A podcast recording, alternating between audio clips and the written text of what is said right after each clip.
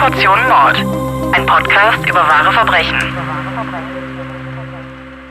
Hallo und herzlich willkommen zu einer neuen Folge von Eine Portion Mord. Mein Name ist Anna und ich freue mich sehr, dass ihr wieder mit dabei seid. Zu Beginn habe ich eine Frage an euch. Kennt ihr eigentlich den Unterschied zwischen Pathologie und Rechtsmedizin?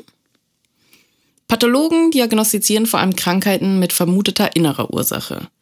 Sie untersuchen unter dem Mikroskop Gewebeproben von lebenden Personen.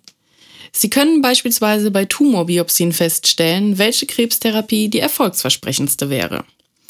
Sie obduzieren zwar auch Leichen, um Todesursachen festzustellen, aber nicht, um Straftaten nachzuweisen.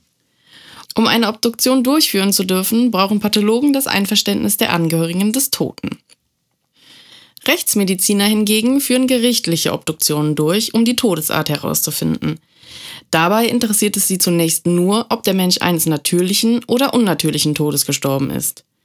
Stellt sich eine natürliche Todesursache heraus, wie zum Beispiel ein Schlaganfall oder ein Herzinfarkt, wird nicht weiter ermittelt. Die Leichenöffnung in der Gerichtsmedizin muss nach einem genau festgelegten Ablauf vorgenommen werden. Immer mit zwei anwesenden Rechtsmedizinern. Sie brauchen keine Erlaubnis der Angehörigen, um zu obduzieren. Entscheidend ist, ob ein Richter die Obduktion anordnet. In meinem heutigen Fall hat also ein Rechtsmediziner das Opfer untersucht. Wir gehen in das Jahr 1999. Genauer gesagt nach Fresno, Kalifornien. Einige mehr oder weniger bekannte Persönlichkeiten stammen sogar aus Fresno. Kevin Federline, Jim Costa und Randy Williams stammen beispielsweise aus dieser Stadt. Auch Julie Ann Brown lebt mit ihren beiden Söhnen in Fresno, Kalifornien. Sie ist von ihrem Ex-Mann geschieden, die beiden haben jedoch wegen der Kinder noch ein gutes Verhältnis. Da Julie mit ihren beiden Söhnen alleine lebt, hat sie sich für eine Wohnung auf einer gesicherten Wohnanlage entschieden. Die Anlage ist mit einem Tor verschlossen. Nur Menschen, die einen Schlüssel besitzen, haben Zutritt zu der Anlage. Die Häuser sind in einem dezenten Beige gestrichen. Die Vorgärten der Wohnanlage sind allesamt gepflegt. Unkraut oder fallengelassenen Müll sucht man hier vergeblich. Wenn man mal etwas Milch oder ein Stück Butter braucht, geht man einfach zum Nachbarn. Jeder auf der Anlage ist freundlich und hilfsbereit. Dass es genau auf dieser Anlage zu einem schrecklichen Verbrechen kommen wird, ahnt zu diesem Zeitpunkt noch niemand.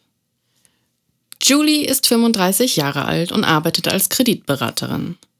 Sie verhilft Kunden zum Beispiel zu Autokrediten oder Hypothekendarlehen.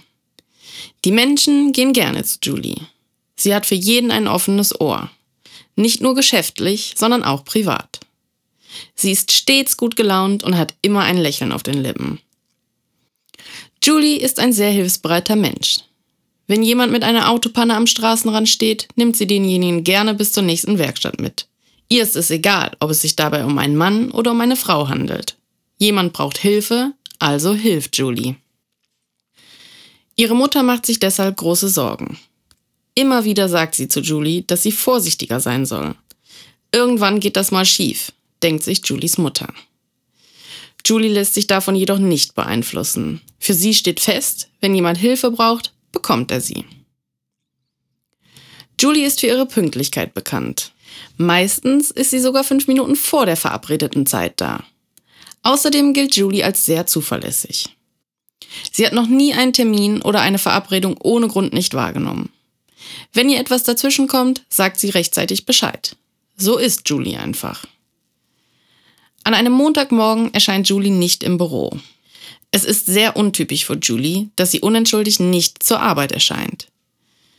Julie ist bei ihren Kollegen sehr beliebt. Und genau aus diesem Grunde machen sich ihre Kollegen große Sorgen.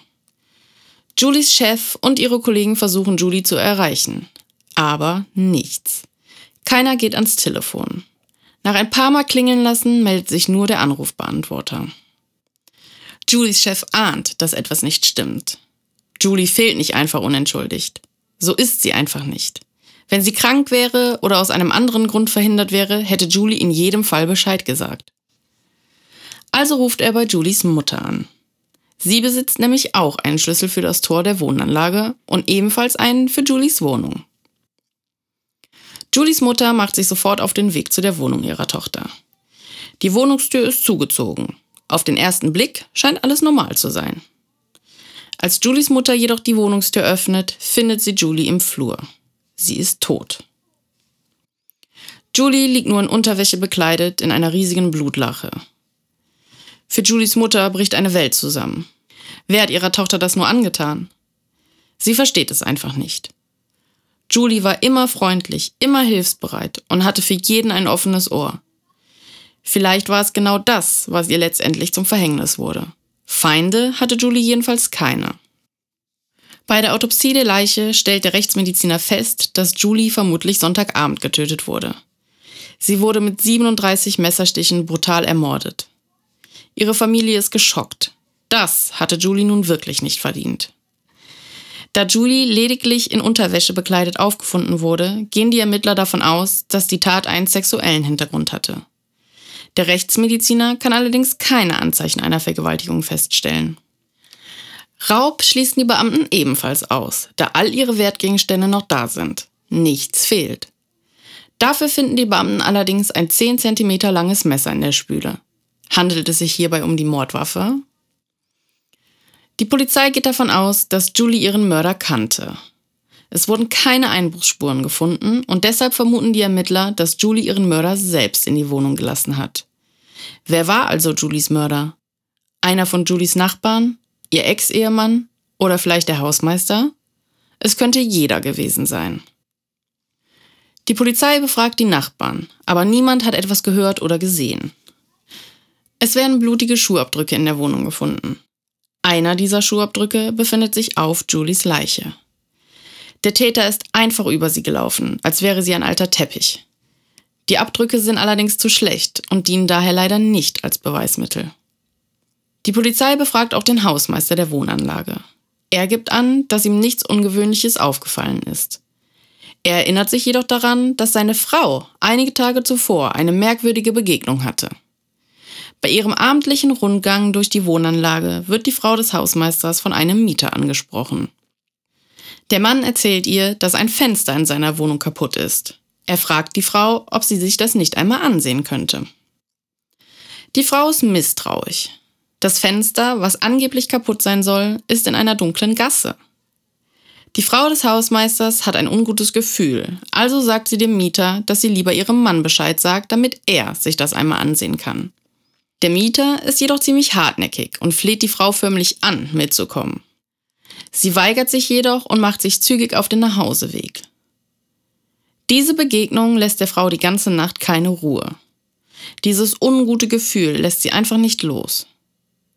Also geht sie am nächsten Morgen nochmal zu der Wohnung und stellt fest, dass gar kein Fenster kaputt ist. Aber wer ist dieser auffällige Mieter? Die Frau des Hausmeisters kann den Beamten glücklicherweise den Namen des Mieters nennen. Bei dem Mieter handelt es sich um den 23-jährigen Jeremy Overstreet, Julies direkten Nachbarn. Overstreet wohnt erst seit kurzem auf der Wohnanlage mit seiner Freundin Holly Doll. Die beiden lernten sich in einer Bar kennen, in der Holly arbeitet. Dort tanzt sie leicht bekleidet für Männer, die ihr den ein oder anderen Schein zustecken. Jeremy Overstreet ist arbeitslos und vorbestraft. Er hat bereits eine Haftstrafe wegen Vergewaltigung absitzen müssen. Mit dem Umzug nach Fresno hat er gegen seine Bewährungsauflagen verstoßen. Das wird ihm auch noch einmal deutlich klar, als er die Beamten auf dem Gelände der Wohnanlage sieht. Er entscheidet sich daraufhin zu fliehen. Seine Freundin Holly wird jedoch verhört und sie gibt an, dass Overstreet am Tatabend zu Hause war. Die Beamten fragen Holly, ob ihr blutige Kleidung aufgefallen ist, was Holly jedoch verneint. Am Tatabend hatte Holly Besuch von Freunden. Auch sie werden natürlich verhört. Die Freunde geben an, dass Overstreet am Tatabend erst später nach Hause kam und sich irgendwie merkwürdig verhielt. Er sei direkt in ein anderes Zimmer gegangen und wollte nicht gestört werden. Dieses Verhalten kam den jungen Leuten zwar komisch vor, jedoch haben sie sich nichts weiter dabei gedacht. Während die Fahndung nach Overstreet läuft, finden die Beamten einen zweiten Verdächtigen. Julies Ex-Mann John Brown. Julies Kinder waren zur Tatzeit nicht in der Wohnung. Sie waren bei ihrem Vater. John Brown gerät in den Mittelpunkt der Ermittlungen, weil er die Kinder am Sonntagabend nicht wie vereinbart nach Hause zu Julie gebracht hat. Er gibt an, dass er einen Bootsausflug mit seinen Söhnen gemacht hat und einfach die Zeit vergessen hat. Er wollte Julie so spät nicht mehr wecken, deshalb hat er sich dazu entschieden, die Kinder erst montags zu ihrer Mutter zurückzubringen. Die Beamten finden jedoch heraus, dass John bei den Unterhaltszahlungen ein paar tausend Dollar im Rückstand ist. John sagt jedoch, dass er und Julie sich diesbezüglich schon geeinigt hätten. Er wollte ihr den offenen Betrag in Raten zurückzahlen. Damit soll Julie einverstanden gewesen sein. John Brown hat mittlerweile eine neue Freundin. Ihr Name ist Brenda Stanton. Brenda ist 32 Jahre alt und Lehrerin. Vorstrafen hat sie keine. Trotzdem wird auch sie verdächtigt, etwas mit dem Mord zu tun zu haben, denn die Beamten finden heraus, dass es einen heftigen Streit zwischen Brenda und Julie gab. Und das gerade einmal drei Tage vor dem Mord. Brenda glaubte, dass Julie ihren Ex-Mann zurück möchte und wurde deshalb wütend. Julie versicherte ihr mehrmals, dass es ihr nur um das Wohl der Kinder geht, aber Brenda glaubte ihr nicht. Sie machte Julie deutlich klar, dass sie die Finger von ihrem Freund zu lassen hat. Julie war geschockt von Brendas Verhalten. Sie hatte doch nie irgendwelche bösen Absichten. Im Gegenteil. Sie freut sich sogar für ihren Ex-Mann, dass er wieder glücklich ist. Auch die beiden Söhne kommen gut mit der neuen Partnerin ihres Vaters klar. Und das ist genau das, was Julie wichtig ist. Nicht mehr und nicht weniger. Circa einen halben Meter neben Julies Leiche wurde ein Knopf der Marke Eddie Bauer gefunden. An dem Knopf hingen sogar noch Stoffreste, weshalb man davon ausgehen kann, dass der Knopf mit Gewalt vom Kleidungsstück entfernt wurde. Die Beamten stellen fest, dass an Julies gesamter Kleidung kein Knopf fehlt. Der Knopf muss also vom Täter sein. Vermutlich hat sich Julie gewehrt und dem Täter dabei den Knopf abgerissen. Der Knopf könnte sowohl von Damen als auch von Herrenbekleidung sein. Die Ermittler freuen sich zwar über den Fund des Knopfes, sind gleichzeitig aber auch etwas deprimiert. Sie haben lediglich diesen einen Knopf als Beweisstück. Die Beamten ahnen zu diesem Zeitpunkt noch nicht, dass genau dieser Knopf den Durchbruch bringen wird. Julies Mutter erinnert sich daran, dass sie am Tatabend gegen 19.30 Uhr mit ihrer Tochter telefoniert hat. Julie sagte, Mama, ich rufe dich gleich zurück, ich helfe gerade einem Nachbarn. Zurückgerufen hat Julie jedoch nicht. Die Beamten werden hellhörig. Sie hat also einem Nachbarn geholfen. Könnte es sich bei diesem Nachbarn zufälligerweise um genau diesen Mann handeln, der einige Tage zuvor eine andere Frau in eine dunkle Gasse locken wollte und aktuell flüchtig ist? Die Fahndung nach Overstreet hat nun oberste Priorität. Overstreets Freundin Holly gibt bei einem weiteren Verhör an, dass ein Hemd von Jeremy Overstreet fehlt. Es handelt sich dabei um ein grün-braun kariertes Hemd. Sie hatte ihm das Hemd einige Wochen zuvor gekauft. Die Ermittler fahren mit ihr zu dem Laden, wo sie das Hemd gekauft hat. Holly zeigt den Beamten zielgerichtet, welches Hemd von Overstreet fehlt. Und tatsächlich befinden sich an dem Hemd exakt die gleichen Knöpfe wie der Knopf, der in der Nähe von Julies Leiche gefunden wurde. Eine Woche später spüren die Beamten Overstreet auf. Er ist in einem Hotel in San Jose. Er hatte dort glücklicherweise mit seiner Kreditkarte gezahlt, weshalb er aufgespürt werden konnte. Die Ermittler haben wegen des Mordes an Julie zu wenig in den Händen, können ihn aber trotzdem festnehmen, da Overstreet gegen seine Bewährungsauflagen verstoßen hatte. In seinem Portemonnaie finden die Ermittler eine Visitenkarte von Julie.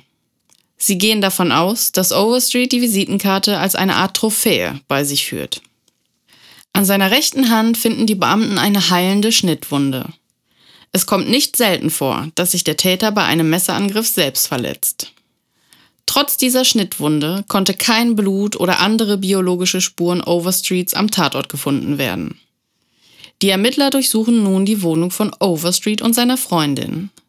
Sie achten penibel auf den noch so kleinsten Fleck in der Hoffnung, Blut oder andere Spuren von Julie zu finden. Und tatsächlich, im Badezimmer finden die Ermittler zwei winzig kleine rotbraune Flecken. Sie sind nicht einmal so groß wie der Kopf einer Stecknadel.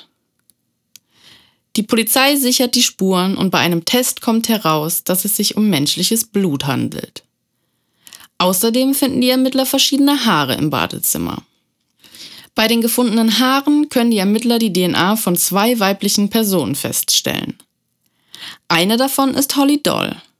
Das wundert die Beamten nicht, schließlich wohnt Holly in dieser Wohnung.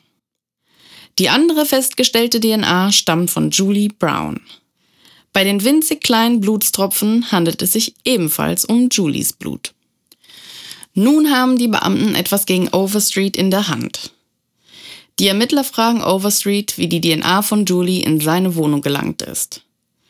Overstreet sagt aus, dass er zwar in Julies Wohnung war, aber lediglich, weil sie ihn bei einem Kredit für ein Auto beraten wollte.